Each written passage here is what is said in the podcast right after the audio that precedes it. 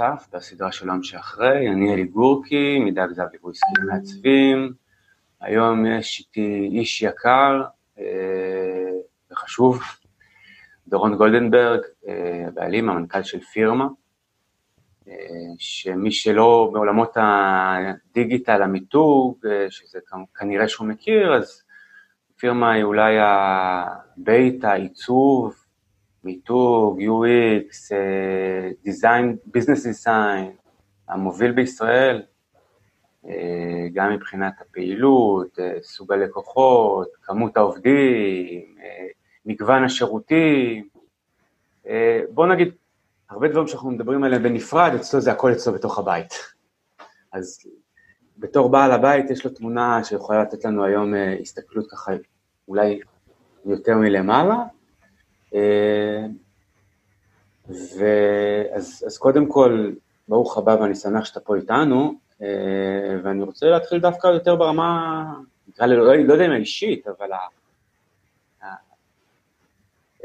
איפה זה תפס אתכם, איפה זה תפס אתכם, הסדרה הזאת, אני קורא לה היום שאחרי, בינתיים זה כבר היום שבתוכו, חוזרים אחור, כאילו כל מיני כאלה, אבל איך זה, איך זה משפיע על ספינה כמו שלכם?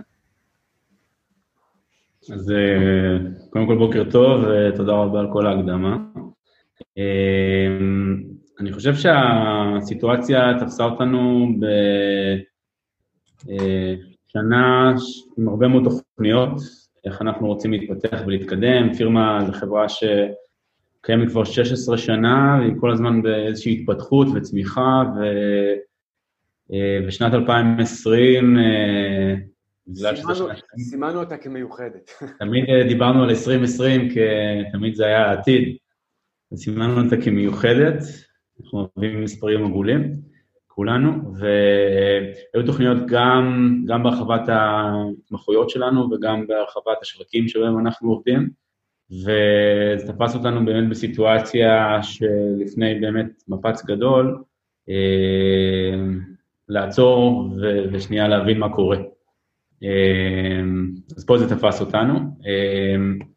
אני חושב שנולדו בתקופה מאוד קצרה, ועדיין מספיק פרספקטיבה בשביל להבין, אני נתח אותה, אבל כבר אפשר להגיש שצמחו הרבה מאוד דברים טובים בתקופה הזאת, ונדבר עליהם. מעולה. וברמה, זאת אומרת, אני, אנחנו מסתכלים גם על אופרציה, שיש בה לא מעט עובדים, ומערכת שיודעת לעבוד, וגם אופרציה שאני מניח שחלק גדול מהעבודה שלכם היה מפניות פנימה, בגלל שאתם מותג, ותיק, מבוסס, ופתאום קצת משנה את התנועה הזאת, פתאום כאילו יש, כל העובדים נשארו, עברתם לעבוד מהבית, איך ככה, איך, מה קרה שם? אז בגדול, כחברת פרויקטים אנחנו מאוד רגילים בזה שיש תקופות של סי, שיש צריך הרבה מאוד עובדים, ויש תקופות שהם יותר, קוראים להם עונות המלפפונים, שהם יותר רגועות, וחלק מהמיומנות העסקית שלנו זה לדעת גם להיות מאוד גמישים, ולדעת, או רספונסיביים, ולדעת להתאים את עצמנו למצב מסוים.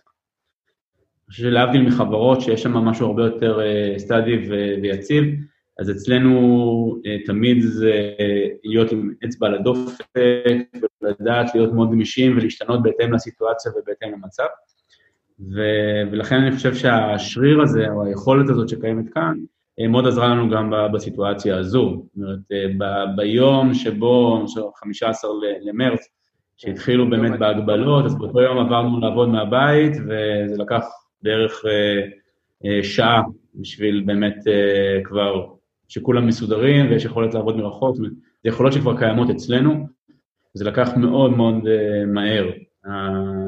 היכולת ההשתנות הזאת, ההסתגלות למצב חדש, זה משהו שאנחנו מאוד מיומנים בו, ואני חושב שזה היה לטובתנו. אני חושב שהכלי שהמדינה אפשרה להוציא אנשים לחל"ת, אז זה דבר, לחברת פרויקטים, אם היה תמיד הכלי הזה, זה יכול להיות מאוד טוב, אבל במקרה הזה, כמובן לא לעובדים, אבל במקרה הזה, זה בהחלט עזר לנו, זאת אומרת, כל פעם שהיה איזשהו אפקט פסיכולוגי בהתחלה, שהרבה מאוד לקוחות עשו איזשהו אולד על תהליכים ועל פרויקטים, ונאלצנו להוציא אנשים. לשמחתי לא הוצאנו המון אנשים, אבל הגענו לכעשרה אנשים בסי, שיצאו לחל"ת, אבל אני חושב שכבר אחרי חודש וחצי, חודשיים, כבר החזרנו את כולם, ובעצם נכון ליום העבודה. מבחינת היקף, כמות העבודה, זה כמו שהיה לפני זה, שאתה מדבר? היום, היום אנחנו כבר בסיטואציה שחזרנו לכמעט היקפים רגילים. שזה לקוחות קיימים? שוב, מה זה? לקוחות קיימים, לקוחות חדשים. תראה, רוב מוחלט של הלקוחות בפירמה זה כל הזמן לקוחות חדשים. זאת אומרת, אנחנו חברת פרויקטים ועושים תהליכים של, בתחום הביזנס דיזיין, זה תהליכים פרויקטליים ברובם, מתהליכי סרוויס דיזיין, תהליכי ברנד דיזיין ותהליכי פרודקט דיזיין, ולכן רוב התהליכים הם לא כאלה שהם קבועים. כן, יש תהליכים גדולים שלוקחים מספר חודשים עד שנה, שנה וחצי, אז אלה תהליכים שממשיכים, אבל לשמחתי בתקופה הזאת הצלחנו כן לקבל הרבה מאוד, יחסית הרבה פרויקטים חדשים, חלקם המשמעותי דווקא בגלל התקופה, בגלל השיפטינג שעסקים וארגונים נאלצים לעשות בתקופה הזו, פעם אחת ופעם שנייה. זה מוצרים שלכם או שזה מוצרים שהתאמתם אותם לתקופה?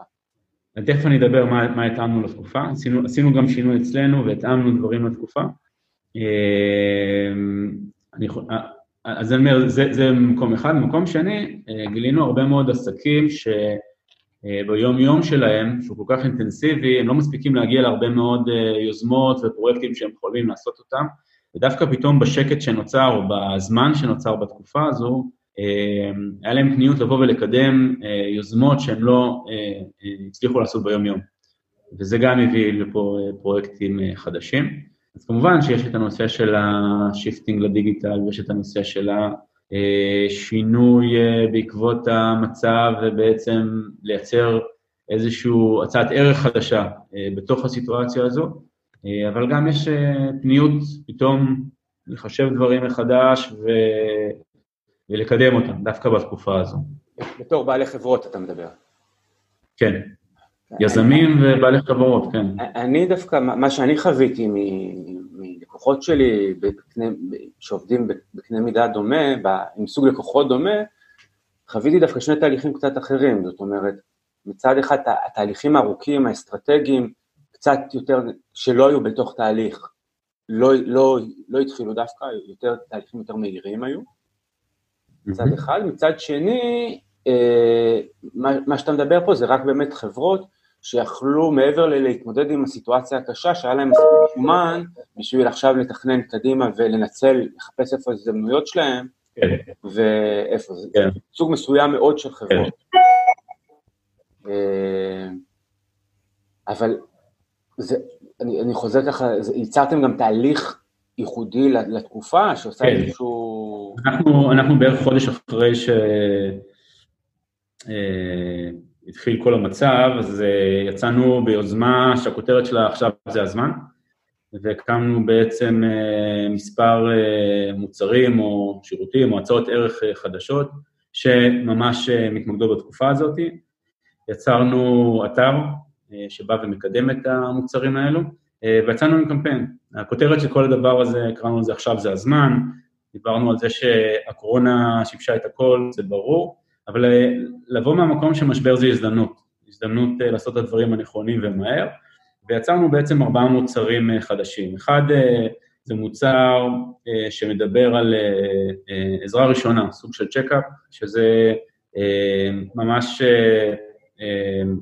אפשרות לכל בעל ארגון או עסק לעשות שיחה טלפונית, שיחת ייעוץ של... של שעה או יותר, ללא תשלום, ולספר על האתגרים שיש לו, לספר על האתגרים, על הבעיות שיש לו, ואנחנו מהניסיון שלנו, אנחנו יושבים פה בצומת מרכזי וניסיון של הרבה, הרבה ניסיון, הרבה קירות עם הרבה מאוד מקבלי החלטות והחלטות שהתקבלו לעזור בתוך הדבר הזה. זה היה המוצר הראשון, ייעוץ אסטרטגי, ייעוץ שיווקי. שזה פחות דיזיין אפילו, זאת אומרת, הדיזיין פה...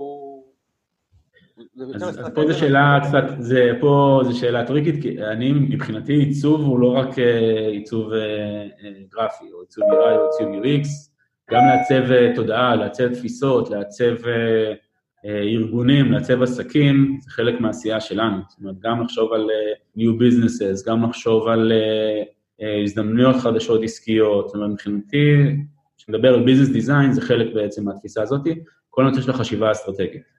זה חלק מהעשייה שלנו וחלק מהעבודה שלנו. הכלי השני שיצרנו זה, קראנו לו Plan B, שזה בעצם אה, אה, הזדמנות להביא לפה אלינו אה, למשך יום שלם, אה, אנשי מפתח בארגון, לעצור רגע, אה, לעשות בריינסטורמינג משותף ולגבש תוכניות אה, פעולה. זה בא ממקום של, אה, אני חושב שאחד הדברים שהשפיעו על עסקים זה העניין הפסיכולוגי, והיו כאלה שבאו ו...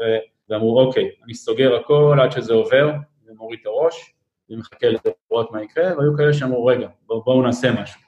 אנחנו מאוד בצד של בואו נעשה משהו, ובואו דווקא נצמח מתוך המצב הזה,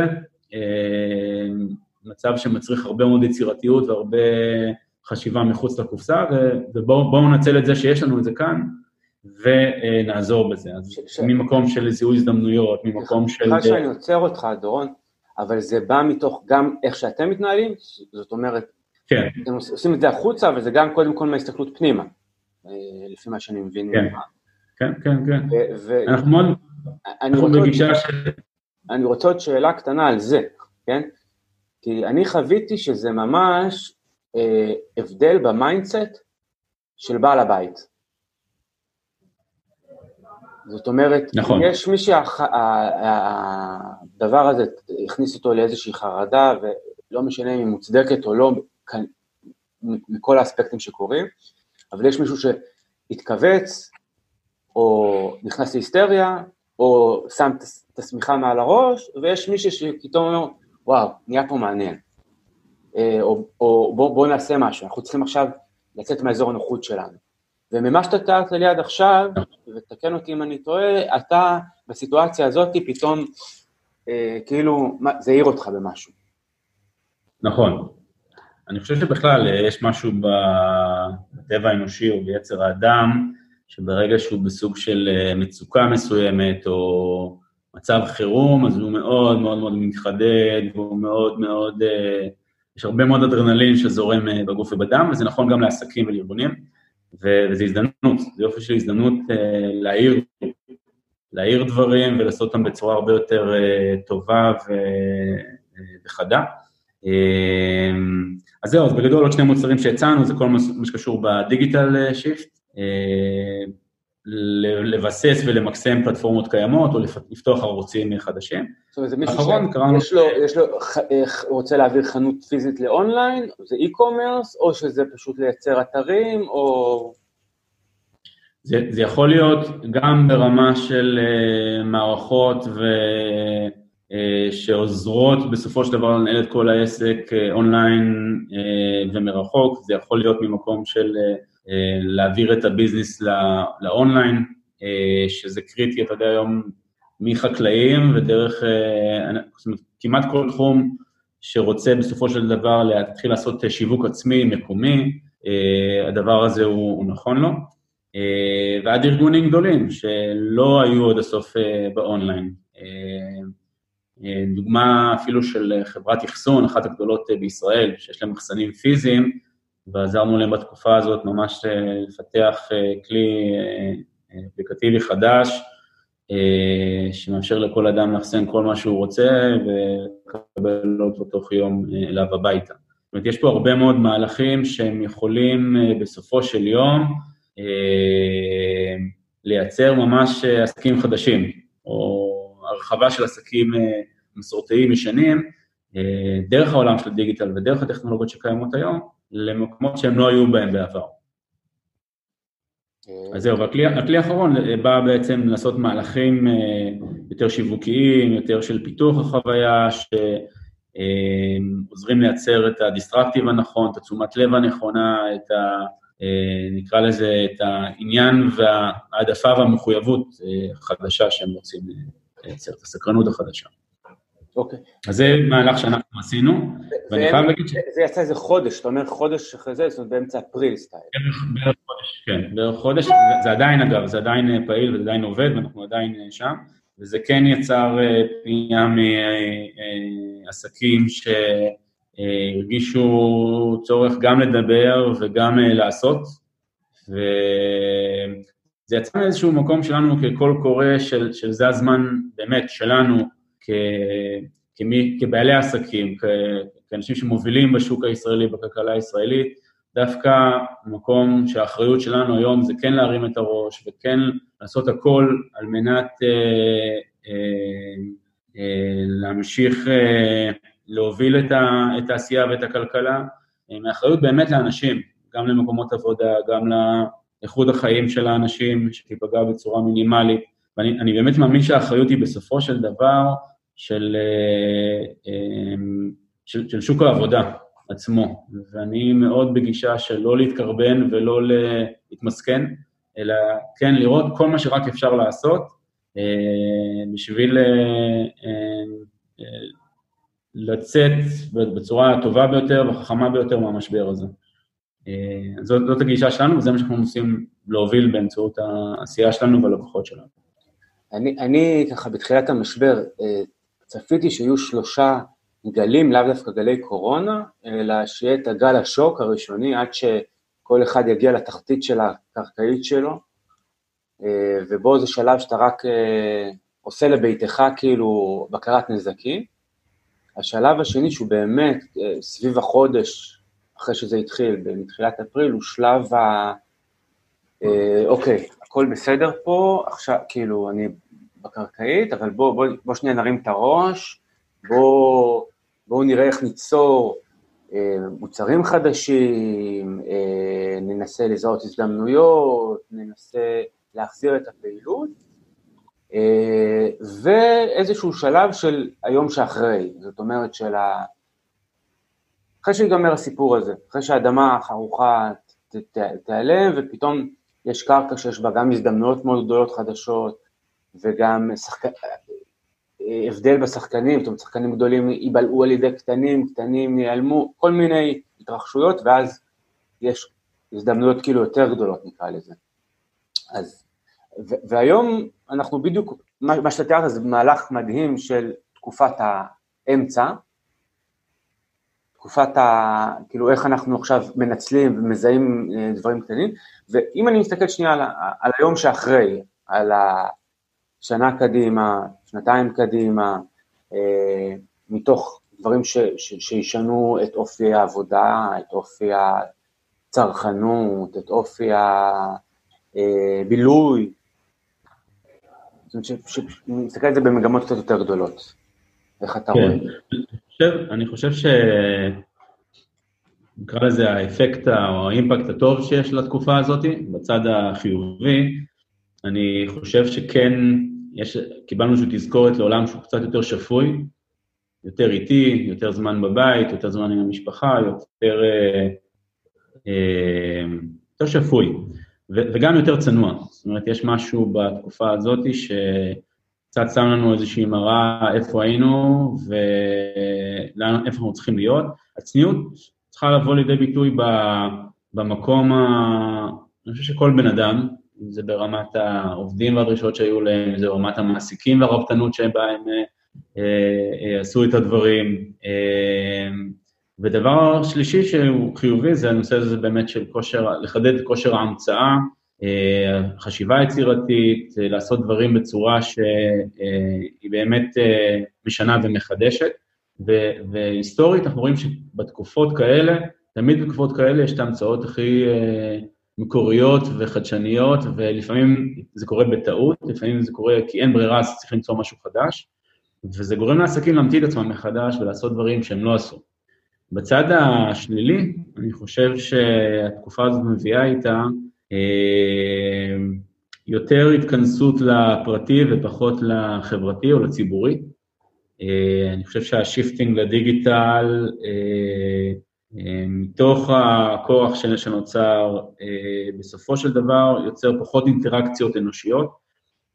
תכף נדבר על השינוי בשוק העבודה, שיכול להגיע למצב שבן אדם שהוא רווק, שהוא עובד מהבית, ויכול לראות אנשים במשך שבוע שלם.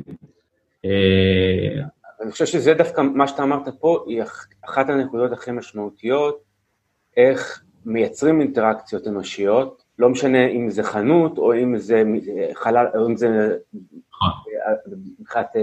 חברה, ארגון, או אם זה חוות קנייה, או אם זה רשת חברת, כאילו המקום שמייצר את האינטראקציות החברתיות, האנושיות, וידע לעשות את השילוב של זה עם הדיגיטל, זה איזשהו, זה נקודה... אני חושב שיש משהו בזה ש... וברור ששוק העבודה הולך להשתנות בצורה מאוד דרסטית, אני חושב שזה יהיה השינוי הכי מהותי של אנשים שעובדים מהבית, ואנשים שפחות מגיעים למפגשים חברתיים, ויש פחות אינטראקציות אנושיות. יש משהו במסך שהוא לא עד הסוף באמת מייצר חיבור אמיתי ומייצר כימיה אמיתית, לא כל הרגשות פועלים שם בצורה מאוד חזקה, לא כל החושים, סליחה, פועלים שם בצורה מאוד חזקה, ואני כן צופה איזושהי ירידה באמפתיה האנושית העולמית. אנחנו מדברים על מחקרים שנעשו משנות ה-שבעים ועד היום, מדברים כבר על ירידה של כ-עשרים ומשהו אחוזים באמפתיה האנושית, ולמסכים יש הרבה מאוד חלק בדבר הזה. נדבר על בני נוער שלא באמת יודעים לייצר קשר עין אחד עם השני, ו... וכן לתקשר דרך המסך. ושאין את הקשר העין הזה, שאין את היכולת שלנו להסתכל אחד על השני בעיניים, זה מייצר כן חוסר אמפתיה בהרבה מאוד מצבים, ו... ואני חושב שתהיה פה בעיה חברתית בהיבט הזה, אבל זה כבר תהליכים הרבה יותר ארוכים. אם אנחנו מדברים על השינויים שאני מזהה כן כבר עכשיו, אז ברור, וכולם מדברים על זה, ואני לא מחדש פה שום דבר, זה באמת הקיצור הזמן לעולם הדיגיטלי. בעצם התקופה הזאת היא גרמה למיליארדי אנשים בעולם להשתמש בדיגיטל ככלי, כי אין ברירה. כן, זום היה גם לפני זה, זום היה גם לפני זה. זום היה לפני זה, אבל היום אין אחד שלא, זאת אומרת, אין ילד שלא יודע להשתמש בזום, ואין איש מקצוע שלא משתמש בזום. אשתי מטפלת במשרד החינוך, ולעשות טיפול באמצעות מסך, זה אחד הביג נו נו, ופתאום, כן, זה עובד, וזה, וזה אפשרי, ויש לזה גם את האיכויות שלו, ואנשים מבינים שיש בזה גם ערך וערך... אני בתקופה, יש לי מעגל גברים שאני מנחה, ובתקופה ניהלנו מעגל גברים רגישי, בזום, וזה היה סופר מאתגר, כי, כי ב...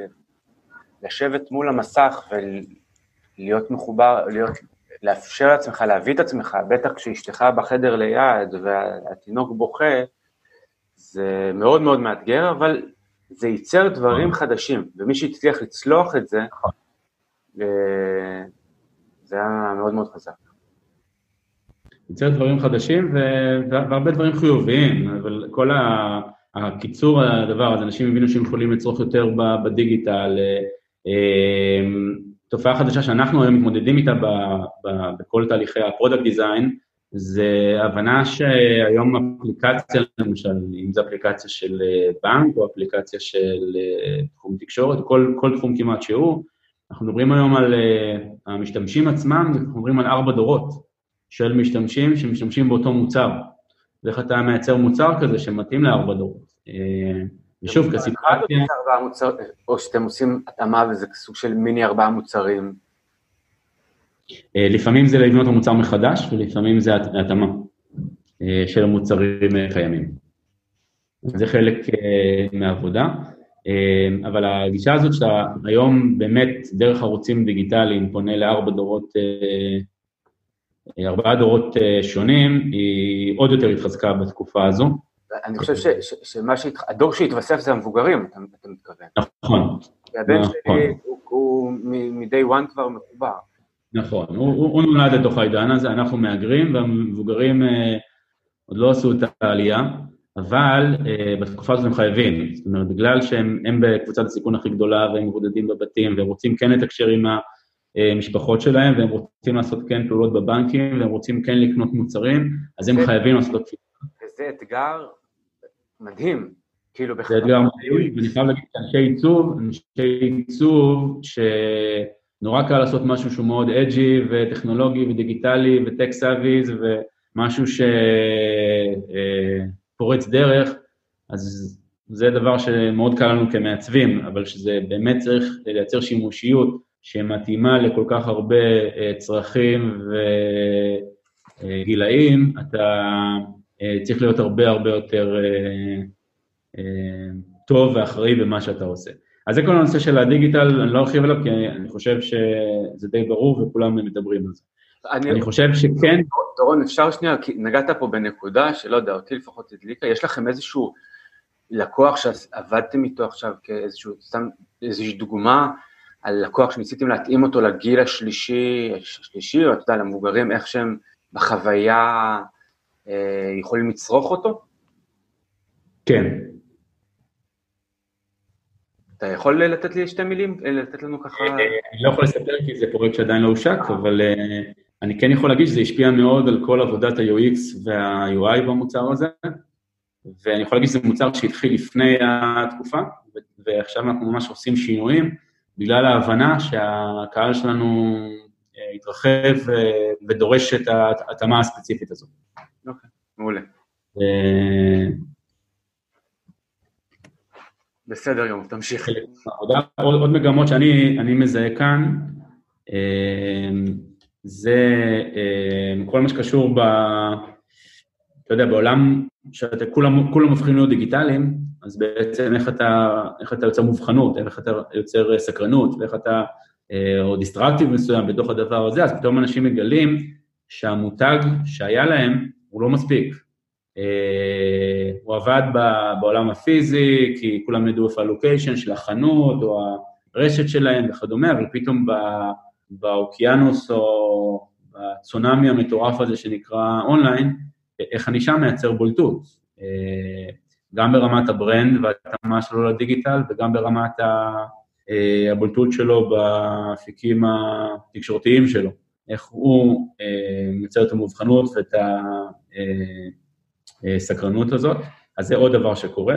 אני חושב שדבר שנתמודד איתו, וכולם מסתכלים על אלפיים וארבעים, אלפיים ושישים, כתקופה שבה אני פשוט צריך להמציא את עצמם מחדש, המחשבים ישלטו, מחשבי על ישלטו בעולם, ידברו אחד עם השני, ויפתרו את כל הבעיות האנושיות.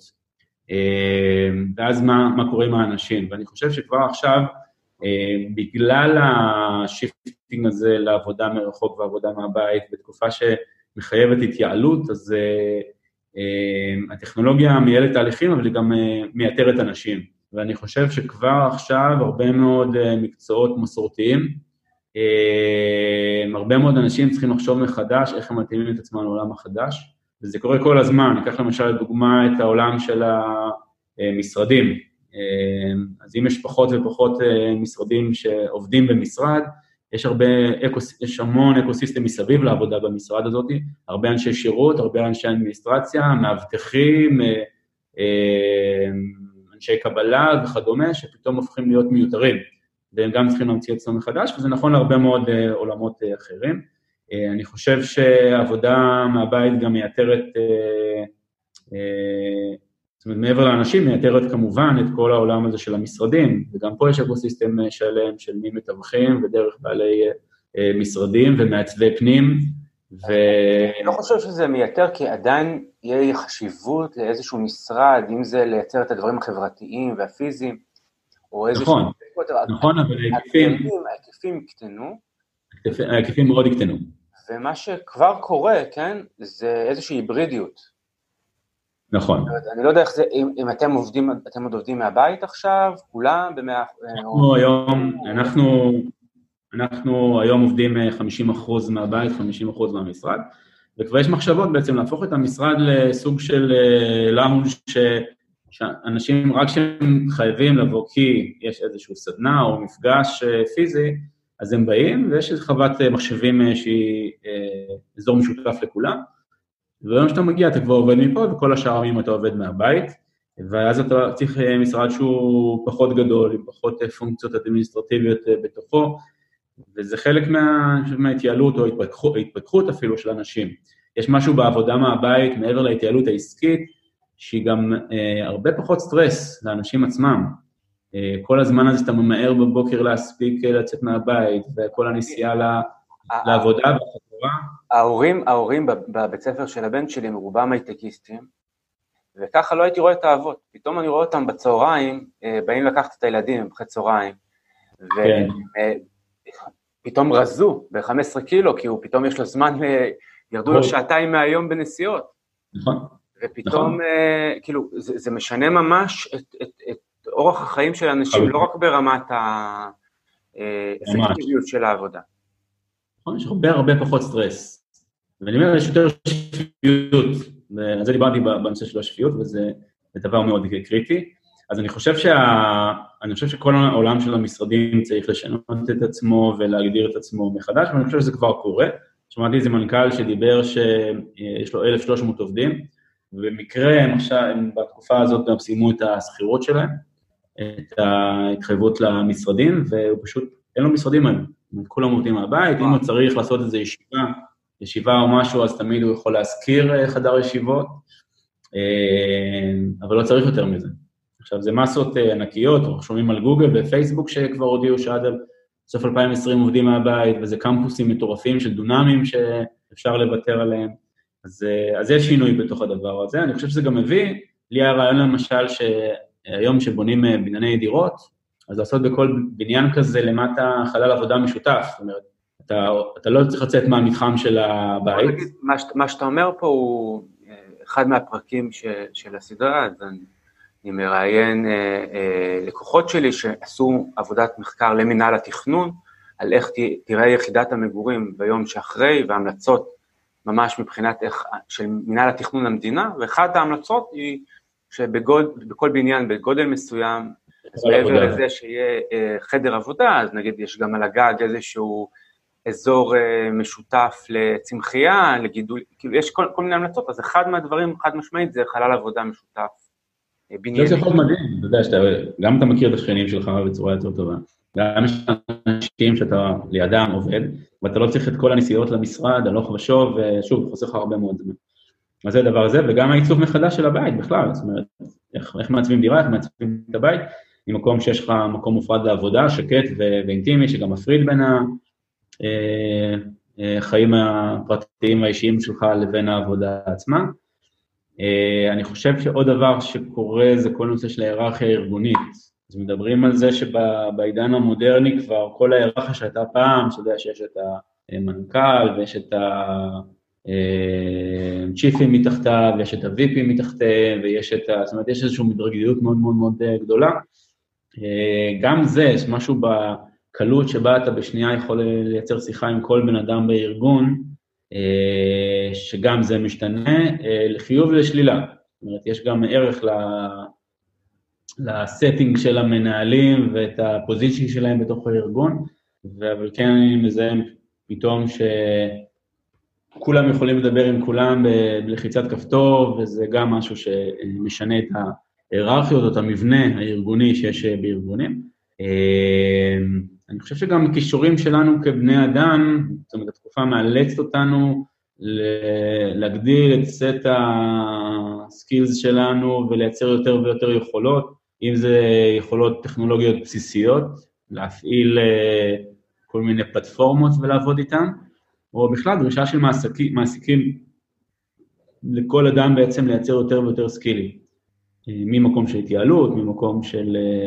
עבודה שהיא יותר הוליסטית אה, אה, לכל בן אדם.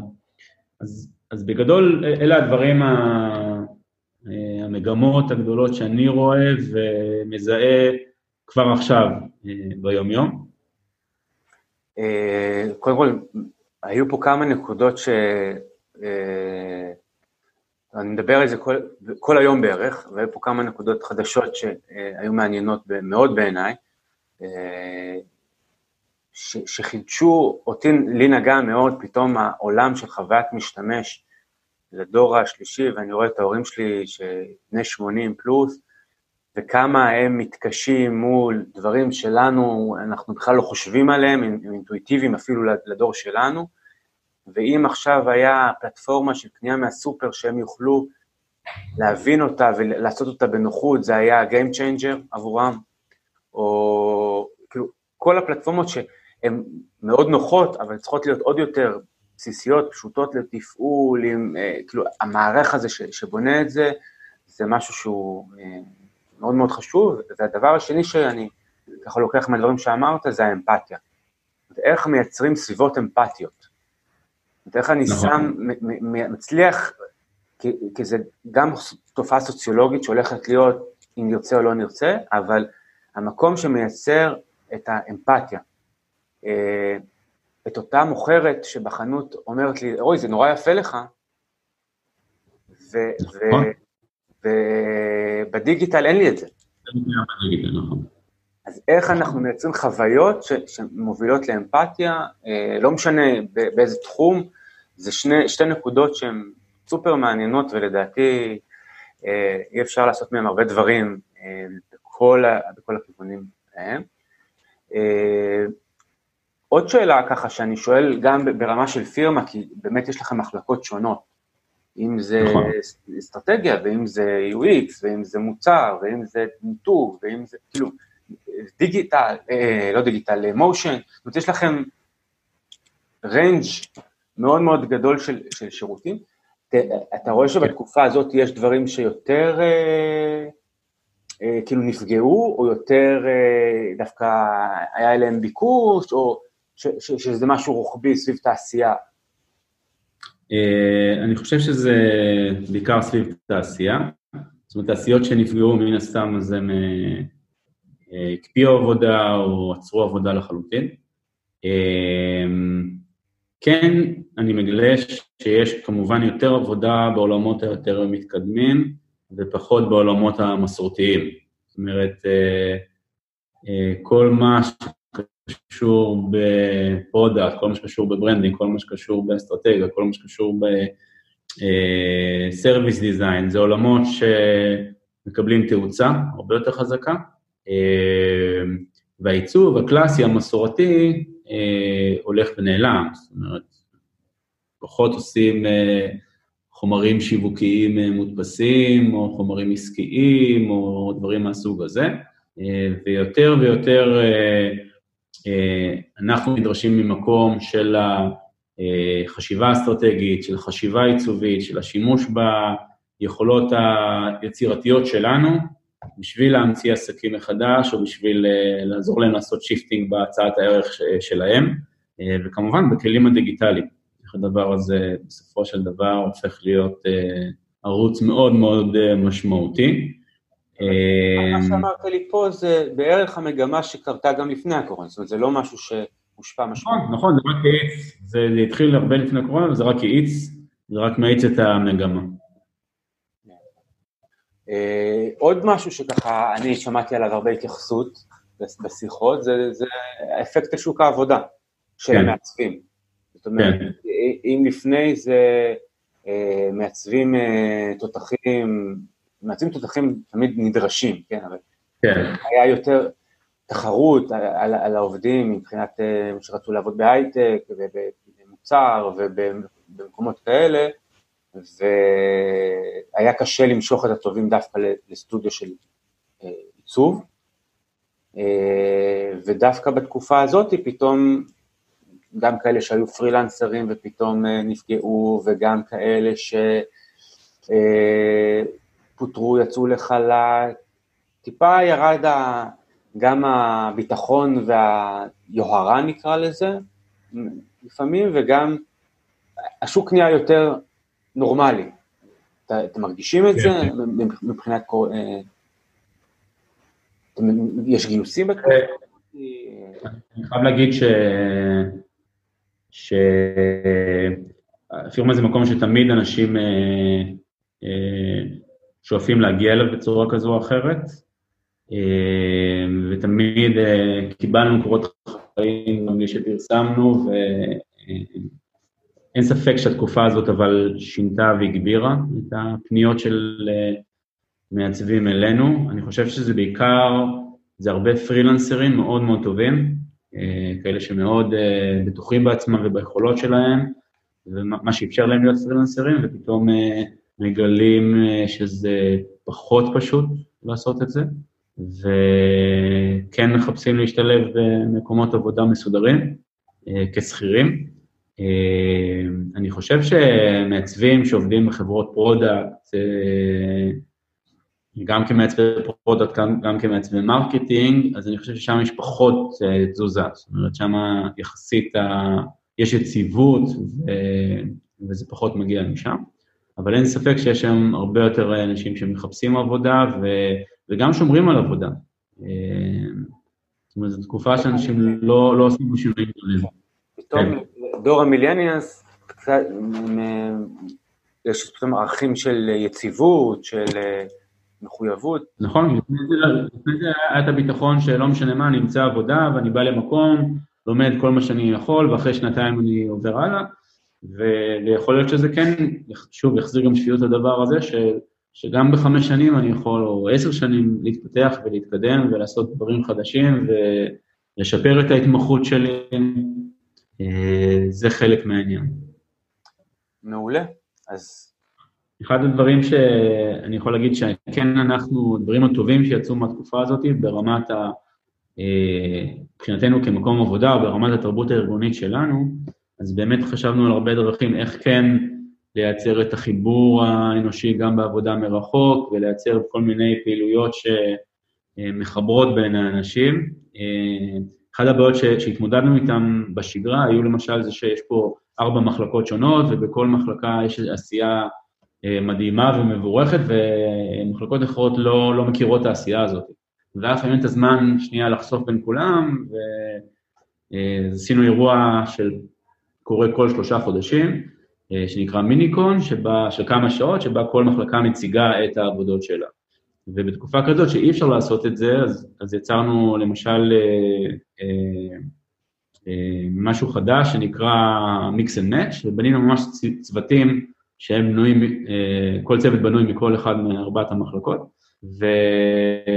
ונפגשים פעם בשבועיים, וכל אחד מהעובדים מציג את העבודה שהוא עושה. לאנשים שלא, שלא מהצוות שלו, וככה נוצר חיבורים, פתאום אתה שומע דעות ומחשבות והצעות שמגיעות ממקומות אחרים, מה, דבר שגם משפר את העבודה, משפר את הלמידה, וגם נותן לך באמת איזושהי הבנה מה קורה בכל שאר החברה בתוך הדבר הזה. וגם עובד על האמפתיה שדיברנו קודם, זאת אומרת על המקום ה... אישי וה... להכיר את האנשים, להכיר את האנשים, לעזור אחד לשני להצליח, משהו שאנחנו מאוד מאמינים בו, ו, וגם לי כמנכ"ל, אז העבודה באמת לחבר את האנשים, זה התחיל ממש ממייל יומי, זה נקרא מבצע קורונה, יומן מסע כזה שאנחנו מוציאים, ו...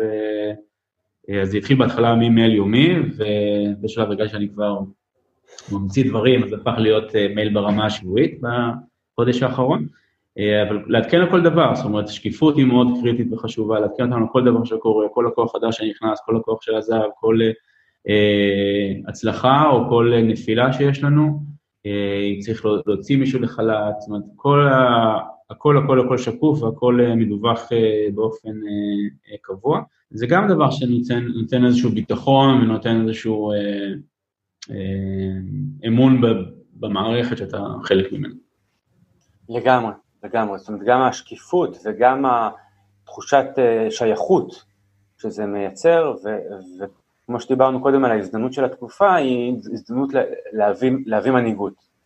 לא בהכרח אנחנו רואים את זה ברמה הגלובלית של ניהול המשבר, אבל בתוך ארגון, אם באמת מגיעה מנהיגות, זה מחבר מאוד אנשים גם לארגון, גם נותן להם תחושת ביטחון, ויש לי כמה וכמה לקוחות שממש התפוקה של העובדים שלהם עלו משמעותית בתקופה הזאת. נכון.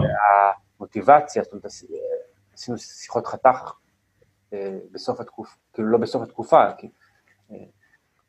בסוף איזשהו שלב בתקופה, המוטיבציה יצאה יותר גדולה מאשר בשגרה. אין ספק. מעולה. אז אני יכול להגיד לך תודה, אני השכלתי, והיה מעניין כתמיד לדבר איתך. תודה רבה לך. מי שיאזינו לנו ככה, ילמדו, וזה, אני מאוד מעריך גם את הכנות ואת הענווה שאתה מביא את הדברים, לא מובן מאליו. מעולה.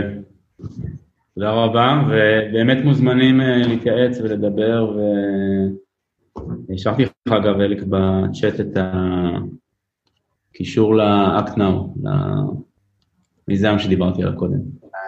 אני אשתף. תודה.